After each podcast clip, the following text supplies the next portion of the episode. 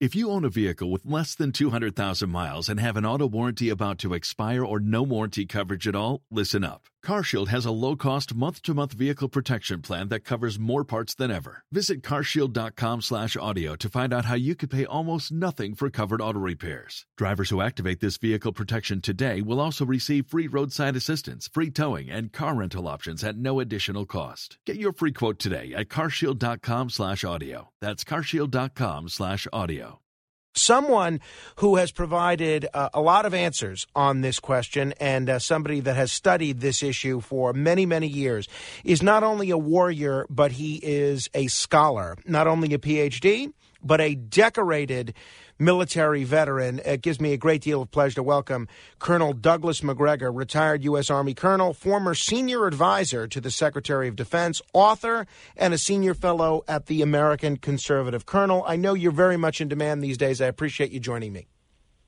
Oh, sure. Happy to do that, Frank. Uh, Colonel, we spoke, I think, back in December, the last time that we were on the radio together.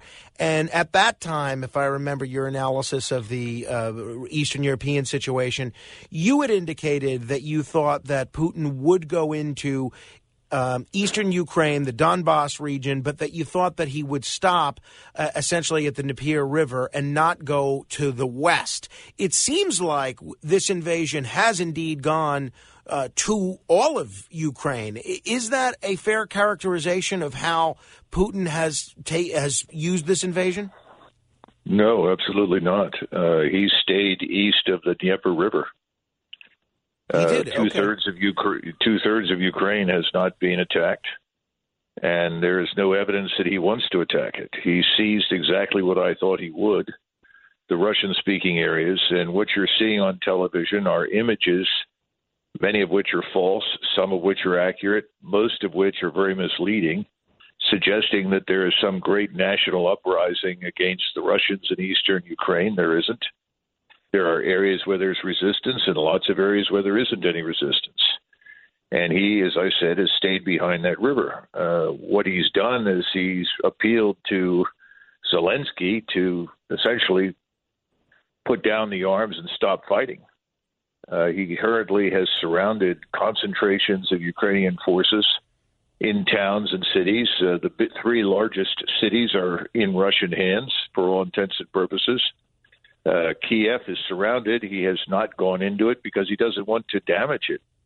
In fact, the, the entire approach that the Russian army has taken is to minimize property damage and to try and avoid killing as many people as possible. Mm.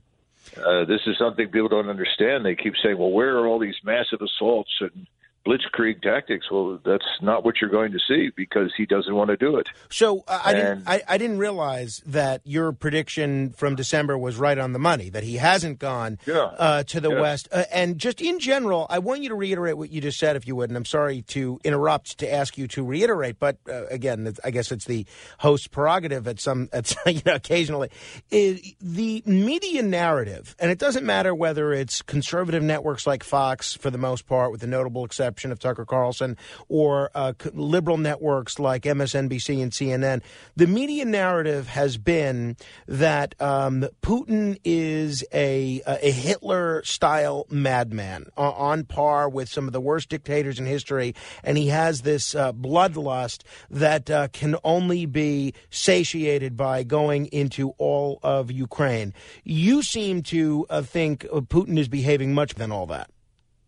Oh, absolutely. Uh, Putin is not a Hitlerite figure at all.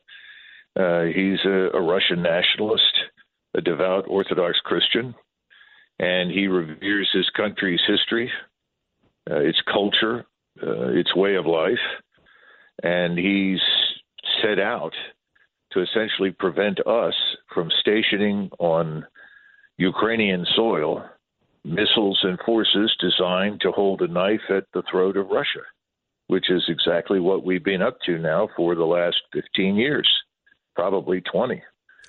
Uh, he's not going to accept it, and he's told us that repeatedly. He suggested that we renounce any intention of bringing Ukraine into NATO. We refuse to do it, and people say, well, that was really never on the table. But it's been his experience that uh, whenever he has not asked for some sort of guarantee he stood by and watched as more and more countries bordering the the Russian state have become members of NATO, and he doesn't want it to continue. That's the first thing. The second thing is these areas that he's currently moved into are historically Russian. The U- Ukraine, which means uh, on the edge, Ukraina, uh, is really the area beyond uh, the Dnieper River. And that area is the heartland of Ukraine. That, that's the, the breadbasket, uh, as we say, of Europe. That's the, the rich black earth. And he's not interested in going in there because he knows the population there is actually different and distinct and has a long history of being westernized, uh, either with the Polish Lithuanian Commonwealth for 400 years or under Austrian or German or Swedish domination. Uh, so he understands his own region and his own country, but he wants it to be neutral. And I think what we're going to find is that when he gets into these discussions with Zelensky, he's going to offer to neutralize and leave independent uh, the territory that's west of the Dnieper River. I don't know what he's going to do with the east, whether he plans to stay there, make it part of Russia, set it up as an independent Russian republic called the Ukrainian Russian Republic or something of that nature. I have no idea. But he's certainly not going to turn it back over to an independent state that uh, could conceivably invite foreign forces into it if and if people are just tuning, we're talking with Colonel Douglas Macgregor, decorated retired U.S. Army colonel, former senior advisor to the Secretary of Defense. He was also uh, President Trump's nominee to be ambassador to Germany, although uh, that uh, ambassadorship didn't ultimately come to fruition.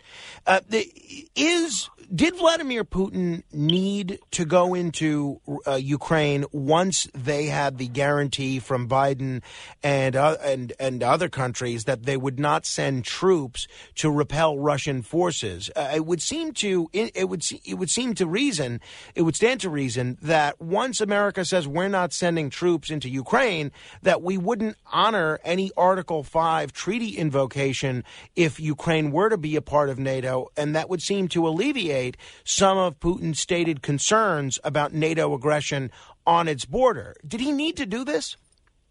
Uh, he's not willing to bet on promises made by Biden or any other president. Uh, president George Bush Sr.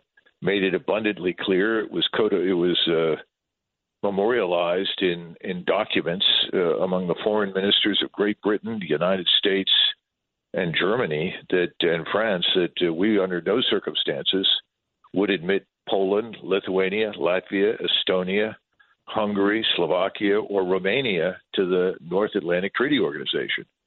We made it very clear that we would not exploit the vacuum that would be left once Soviet forces withdrew from those states, those countries. Uh, that was ignored, and Bill Clinton began the process of bringing in Poland, and then subsequently uh, his successors continued that process until all of those former Warsaw Pact countries became members of NATO. And then, of course, we pushed our forces into those areas, conducting military exercises within 50 nautical miles of Russian territory, St. Petersburg in the Baltic. We began moving into the Black Sea. Uh, as a result, he concluded we've been lied to repeatedly for decades they're now moving as close as they can, and that's why he went into Crimea in 2014, because it was clear to him that eventually Crimea would become a NATO naval base, and he would have U.S. and allied warships docking there and using it as a platform. Remember, those places are within striking distance of many, many areas of strategic importance to Russia, across the Black Sea to Iran to the Caucasus even into Central Asia. And as a result, he felt compelled to act. Uh, he thought that by seizing Crimea, he would send an unambiguous signal. Instead, we chose to attack him for uh, effectively annexing something which Russia has controlled since 1776, as long as we've been a nation. And uh, having failed once again in his appeals to Biden and this administration, uh, he did talk to Trump, and he felt confident that Trump understood his position. But President Trump turned out to be unable to control the bureaucracy and uh, the Congress, which was hell bent to be anti Russian. And mm. we hmm. know the story about the Russian hoax. As a result, we get Biden, and Biden immediately pours buckets of filth and abuse all over President Putin and the Russian state. So I think he concluded, I, I've got no choice. I'd better act because I'll wake up and find that once again I've been lied to, and, and the forces will be on our borders, and we'll have essentially the equivalent of Pershing 2 missiles, which is a hypersonic missile, always was, uh, within a few minutes of reaching Moscow. And he didn't want to risk that. It, on Sunday, there was news that uh, President Putin has ordered his nuclear forces, Russia's nuclear forces, on alert. Uh, what exactly does that mean uh, for those of us that are laymen and may not have a military background? Does that bring us a little closer to a nuclear confrontation? Well, it's very clear to me that under no circumstances is President Putin going to initiate a nuclear strike. He's made that clear on numerous occasions. And I think the reason he's done this is to make it abundantly clear that if the United States should consider a strike against Russia, that they're prepared for it and will respond instantly. Uh, I think his great concern at this point is being attacked uh, by the United States and NATO, not with conventional forces, because he knows that the conventional ground forces are in poor condition. NATO alliance is a, is a military facade uh, we have sprinkled light troops uh, along his border, but they're incapable of mounting an offensive into Russia. But I think he is concerned about our potential willingness to use nuclear weapons. You've got to remember that you just had this uh, Senator Wicker from, I think it's Mississippi, who, with a, another delegation, which was uh, overwhelmingly Democratic, except for, I think, Wicker and, and Senator Johnson, who uh, flew to Kiev and promised all sorts of support and assistance and said we're here to show our solidarity. And of course, Wicker had made it clear that he thought that the United States should be ready to use nuclear weapons against Russia in order to keep uh, Putin and Russia out of Ukraine. So I think uh, this is this is his way of saying if you're even seriously considering it, don't, mm. because if you do, I'll respond. What is the status? And I know you have forces. I know you have sources on uh, both sides of the Russia-Ukrainian border. I'm curious if you can tell us what the status of the war is now. How bad is it in terms of casualties, and how much territory do the Russians actually control within what we know as territorial Ukraine? Uh, the eastern side of the Dnieper River all those areas within the border of the current construct known as Ukraine, uh, those areas are under Russian control. what the Russians have done, and they've only used about 50% of the forces at their disposal right now, is that they have attacked and uh, forced Ukrainian forces that would not surrender into areas where they have been encircled. Uh, one of the largest of these is uh, in southeast Ukraine, north of Odessa, where about 40,000, some people think 50,000 Ukrainian troops have been surrounded. And they've done this at various uh, towns and cities because the Ukrainian forces understand they have no air defense, they have no air support, they have no mobility, they have no logistical infrastructure, and limited ammunition. Putin gave strict instructions to the army that he's not interested in killing these people. He would prefer they lay down their arms and simply go home. And large numbers, by the way, have done that, though the U.S. media and British media are not reporting it. And he said if they'll lay down their arms and go home, we're finished with them. But if they will not surrender, then he will annihilate them.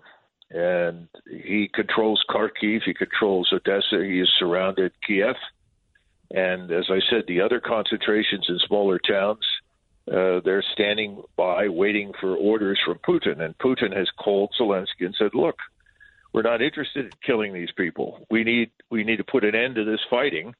We need to meet. He's already already made it clear that he's willing to neutralize Western Ukraine, and that's two thirds of the country. He's he's sitting on one third of the country right now. And again, I don't know what the outcome will be. But I know that President Biden, and I think he's right on this, has told Zelensky, if you have the opportunity to uh, agree to neutrality, we will back you. And that's the right answer because right now, listening to people in Washington and other places, they're all willing to send arms. They won't send any troops. You know, if you're not willing to fight for something, then it's wrong to ask other human beings to sacrifice themselves in a fight they can't win. And right. that's what we're doing right now. Uh, uh yeah, I want to I want to come back to the issue of lethal aid in just a moment, and I appreciate you being uh, so uh, generous with your time this late at night. But um, I mentioned you were President Trump's nominee to be the ambassador to Germany. We're seeing a bit of a shift from Germany in, in on foreign policy in general from them, and specifically with Russia's Russia policy specifically. They're now sending heavy weaponry to Ukraine. They're going along along with these uh, sanctions against Russia. They've indicated that they're going to up their spending to NATO to what's required of them, 2% of their GDP, which historically they've never met. Um, what do you attribute this to? Uh, oh, and they're not going to uh, continue to buy energy from Russia through the Nord Stream 2 pipeline. What do you attribute this change in tone from Germany to? Well, I think you have politicians in Western Europe who are very similar to the politicians we have. They tend to follow public opinion, they don't lead it. And I think that uh, they're feeling pressure as a result of the kind of pictures and images and messages being sent by the media to the public. Uh, that's the first thing. Uh, and that's unfortunate because the German leadership knows better. Secondly, I think uh, he's decided to go with the flow. Uh, in other words, with everybody else in Europe, which is very dangerous because without that natural gas access from Russia, uh, the Germans are going to be very badly hurt. They will have to turn almost entirely to the Middle East. And that's a very dangerous dependence, uh, dependency, far more, in my estimation, than any kind of dependency on Russia. People people need to understand Russia is not the Soviet Union. It doesn't have those kinds of forces at its disposal. Its economy is about the same as Spain's and smaller than that of South Korea that only has 49 million people and it's not very diverse. It's very dependent on timber, metals, oil, gas, so forth. They don't build products that people uh, want to buy. But they have a, a wonderful market through China and in the rest of Asia, I would argue even though the Japanese may say publicly we'll support sanctions, uh, they're just going to buy the stuff from the Chinese. It came out of Russia. The Germans uh, then are in a very difficult position. I don't think it will last. And I think the Germans will be badly hurt by this, and I predict it will fall apart. The second thing is the financial sanctions aren't going to work because the SWIFT system is, is not going to be able to harm Russia the way it has harmed others. Russia has 689 billion in gold. Uh, if they do nothing, export nothing, produce nothing in two for two years, they're still going to be in very good shape. Their debt to GDP ratio is about 18 percent, which is almost nothing. Our debt to GDP ratio is over 140, or some people think much higher percentage. Same thing is true in Germany. Uh, we're having to service debt we're dealing with enormous problems in our own countries. Europe has serious problems, just as we do. Russia is far more stable, frankly, than people realize. And they have become accustomed to living without access to us and to become almost autarkic. So I think uh, we're on the losing side in this process. We're not going to get the results that we want, but we will uh, succeed in cultivating a very serious enemy in Moscow that is armed to the teeth with nuclear weapons, has a very competent and capable uh, conventional force, when in fact we should be seeking better relations with them. And uh, at the same time, there's no support in the United States for committing U.S. forces to anything in Europe and Eastern Europe, period. And there's no support among the European public to fight the Russians over anything. So, it, it, in the final analysis, the question is why are we doing this when we don't want to fight for it? The Russians are willing to fight for what they believe in and for what they think is vital to their national strategic interest. We're not. It's so, not vital to us. It, it's clear. So what in the hell are we doing? Well, so it's very clear you're not in favor of sending American troops to Ukraine to repel this Russian invasion. Uh, you make a strong case for not upping or continuing sending lethal aid to Ukraine, which will not make the difference in a war with uh, the Ukrainians and uh, and the Russians. Uh, what should America do now? You've advised the Secretary Secretary of Defense before, if the current Secretary of Defense, the current Secretary of State, or the President were to ask your view of, given everything that's happened, all the mistakes that have been made by the United States, by Russia, by Ukraine, uh, with the situation as it is, what should the United States do going forward? Well, I think they, we, we should make it clear that our preeminent concern is to end this violence as soon as possible. And we offer support for any solution that preserves the Ukrainian state's prosperity and existence. And therefore, we will support President Zelensky, as President Biden has already said, if he is offered neutrality. We will end any further discussion of expanding NATO. We will recognize legitimate national security interests that Russia has. And I think that privately we should urge the people that border Russia to find a way to get along with their neighbors. One of the problems that we have with NATO, we've expanded this thing to 32 members. It's outrageous. I mean, you can't hold an alliance together in war with that. It's it's very difficult in peacetime. All of them have different interests, but under no circumstances do we want the tail to wag the dog. That is, we don't want to be hostage to the interests of little states that have a, an agenda that may be hostile to a neighboring state like Russia and be dragged into a conflict that we have no part in, no interest in. And so we, we really need to encourage people, first of all, to be their own first responders because we can't get there anymore quickly enough to effectively prevent a high end conventional force uh, from attacking them and defeating them. These are these are realities that, that are not going to change because we want them to. But I think the underlying point that that I really think we need to understand is that these people who are fighting, and it's not everybody, as as the media has uh, shown in eastern Ukraine by a long shot. Most people just want this thing to end. We're asking them to continue to die pointlessly in fact, within the next 96 hours, thousands who could be annihilated because we keep telling them not to not to capitulate and not to negotiate an end to this when they cannot possibly win and will be destroyed. That that is not what we as Americans ought to be doing if there is no uh, change in tone from the West, if there is no change in tone from Zelensky, although there was some uh, reports over the weekend that um, that there were some uh, there was some progress in terms of diplomatic talks between Zelensky and, and Putin, but you have written for uh, the National Interest and a lot of other publications about what you thought Putin would do uh, heretofore. At this point, what do you think Putin does next? I think that Putin uh, wants to avoid any conflict with NATO. He's not interested in invading anybody.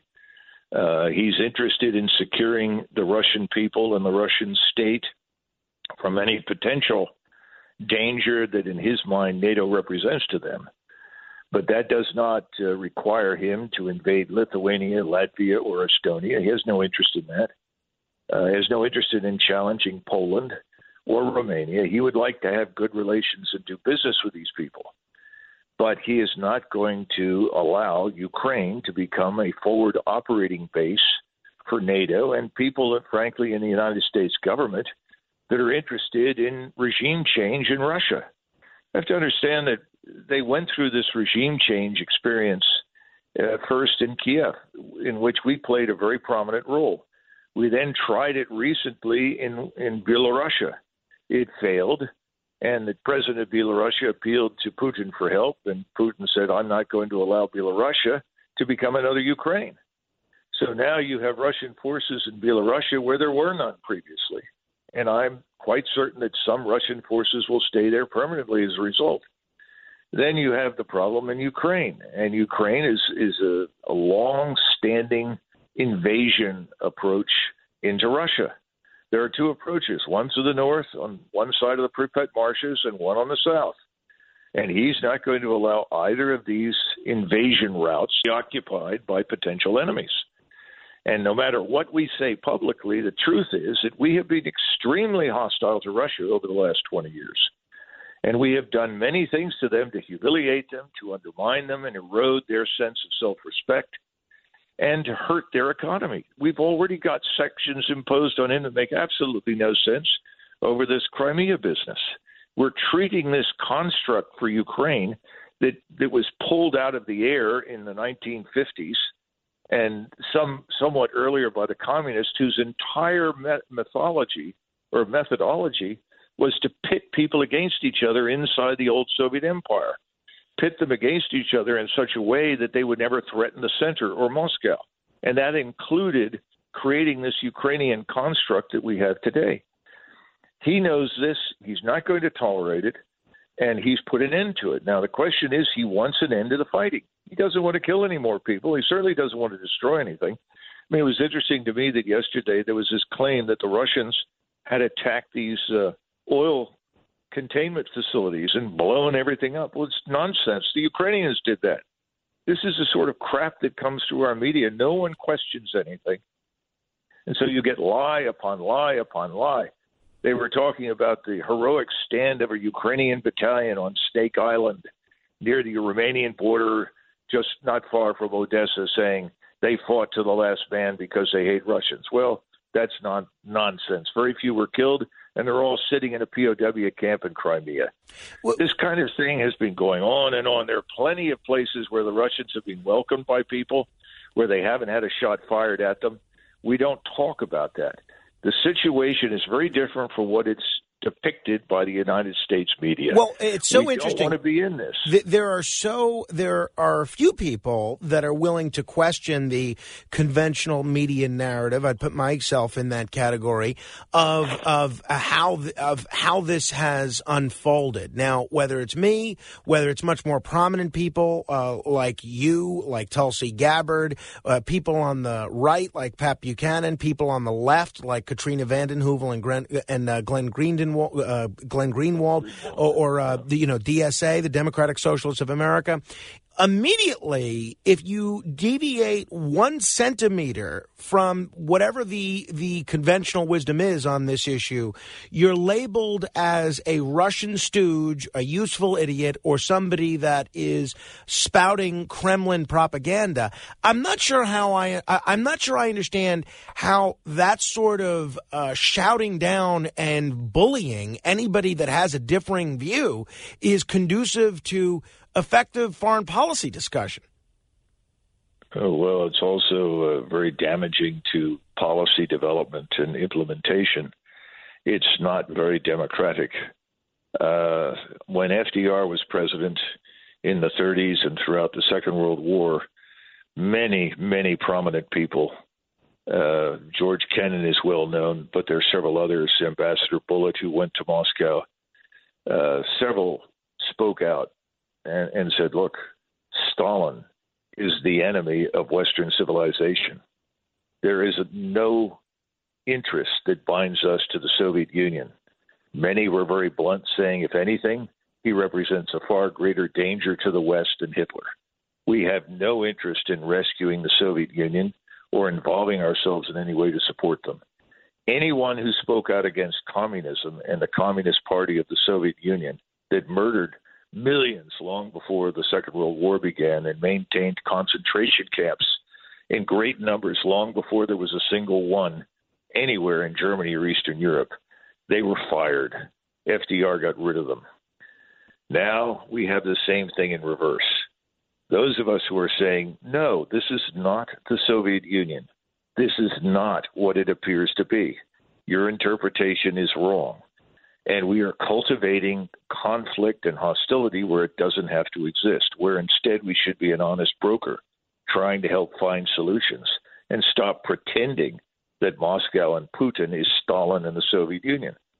And we are all being attacked it's a very strange set of circumstances, mm. but it, in a way, it's history repeating itself, although in a different way. So, uh, Sunday evening, you were on Fox News with uh, Trey Gowdy, and they had a reporter, Jennifer Griffin, on right afterwards, and she essentially said that uh, the kind of this is her characterization, not mine, the kind of appeasement talk that you're uh, that you were talking with Trey Gowdy about uh, is exactly what made Vladimir Putin think he could move into a sovereign country like Ukraine Ukraine. I feel like I need to correct some of the things that Colonel Doug Macgregor just said because, and I'm not sure 10 minutes is enough time to do so because there were so many distortions in what he just said and talking about the West and NATO vilifying Putin and sounding like an apologist for Putin and talking about how Putin, he thinks he knows how far Putin wants to go. I don't think anyone that I've spoken to uh, here at the Pentagon or elsewhere in uh, Western intelligence believes they know how far Putin wants to go. And I think that the world has seen what Putin is capable of. And to blame uh, NATO membership for what we've seen Putin unleash, we've seen from Putin's own words that he is talking in czarist terms from a 18th, a 19th century view of uh, empirical, Im, imperial Russia. So those, uh, what he just said was so distorted that I do feel that our audience needs to know the truth. In terms of Putin, I've known uh, and seen uh, Vladimir Putin operate since 1999 when I was based in Moscow for Fox. It's where I started my career with Fox. And Vladimir Putin is a former KGB agent. He's been laying the groundwork for this, and he's been, uh, whether it was invading Georgia in 2008. We've talked about the invasion in 2014. The kind of appeasement talk that Colonel Doug Macgregor, who should know better, because when he was in government, he was the one who was advising uh, President Trump to pull all U.S. troops out of Germany. That kind of uh, projection of withdrawal and weakness is what made Putin think that he could actually move into a sovereign country like Ukraine. What do you make of uh, Jennifer Griffin's criticism? Well, the opposite is the case. It was our unwillingness to listen to anything that Putin said, to consider his case for an alternative to Ukraine Ukrainian membership in NATO. That's what led to this. It has nothing to do with appeasement. But Jennifer Griffin is frankly a neocon. She's a well-known neocon who's strong advocate for interventions by the United States everywhere in the Middle East or Asia or Europe or anywhere else. Uh, and her characterization is the standard neocon narrative. Everybody the neocons want to attack is instantly Hitler, and we're back in the 1930s on our way to Munich to sign away uh, Czechoslovakia or something in 1938. This is a tired trope, a tired uh, mantra. It has nothing to do with what's happening today or the events and the people that are involved. But this is a the standard playbook that uh, the neocons have used. And the neocons are almost entirely now identified with the left, but we still have a lot on the right. And we have a lot of misguided people that see some political advantage to standing up and signing on for this uh, mythology and fiction about Putin and Ukraine. Finally. Uh, and we have no interest there. I mean, this is the key thing. We have no interest there. Well, the only interest we have there and have ever had there is to forestall a war, to prevent uh, this from happening. We could have done that. We refused to do so. Finally, sir, a lot of listeners are concerned that this will lead to China going into Taiwan. Seeing the Biden reaction and the handling of this crisis will embolden Xi to go into Taiwan. One, do you think that's likely? And if China does go into Taiwan, what if what response, if any, should America have to that? Well, first of all, no, I I don't subscribe to that. Xi has no interest in any conflict anywhere. In fact, Xi has been extremely concerned about what Putin has done, not because he disagrees with him. He understands the logic and the rationale for it, and he sympathizes with him. But remember that Xi is trying to build this enormous network called the One Belt, One Road across Central Asia through Russia and Ukraine into Europe. He's trying to build an alternative commercial transportation route because, quite frankly, uh, he's afraid that we'll blockade China at some point from the sea. And he desperately needs to have that overland commerce in order to supply and sustain China's economy. So I don't see much evidence that he would do that. Frankly, the Chinese Navy is not very good. Uh, moving all of those forces 90 miles across water to try and reach Taiwan is an enormous endeavor. Don't see any evidence that they're doing that or want to do it. And then finally, uh, Taiwan has become the, the high end producer of, of microcircuitry in the world, something that we used to do before we exported it overseas. And Japan and China and the United States all depend very heavily on it. No one wants to destroy it, the Chinese least of all. So I don't see much evidence for that. In fact, there are two parties on Taiwan. One is pro Tokyo, the other is pro Beijing. They're both neck and neck. And the pro Beijing party is the old Chiang Kai shek party that advocates for reunification with China. So I think that that whole thing is a mirage. And uh, I don't know why people keep saying it, except that it's it's pushed through the media by some of the same people like Jennifer Griffin and others who seem to be in the hunt for another war and another enemy at a point in time when, frankly, we don't have to do that. China is many things, but a military enemy is not one of them. Colonel, uh, it is always enlightening to talk with you. It is uh, a real pleasure to talk with you, especially when there's so many significant events unfolding around the world. And if we're both sent to an anti Russian re education camp, I hope we get to be cellmates, sir. Yeah, well, let's uh, let's hope we we don't do that. But there are clearly some people that probably would like to set those up. Right? I don't doubt it. Colonel Douglas Macgregor, retired U.S. Army Army Colonel, former senior advisor to the Secretary of Defense, author, senior fellow at the American Conservative, and President Trump's nominee to be ambassador to Germany.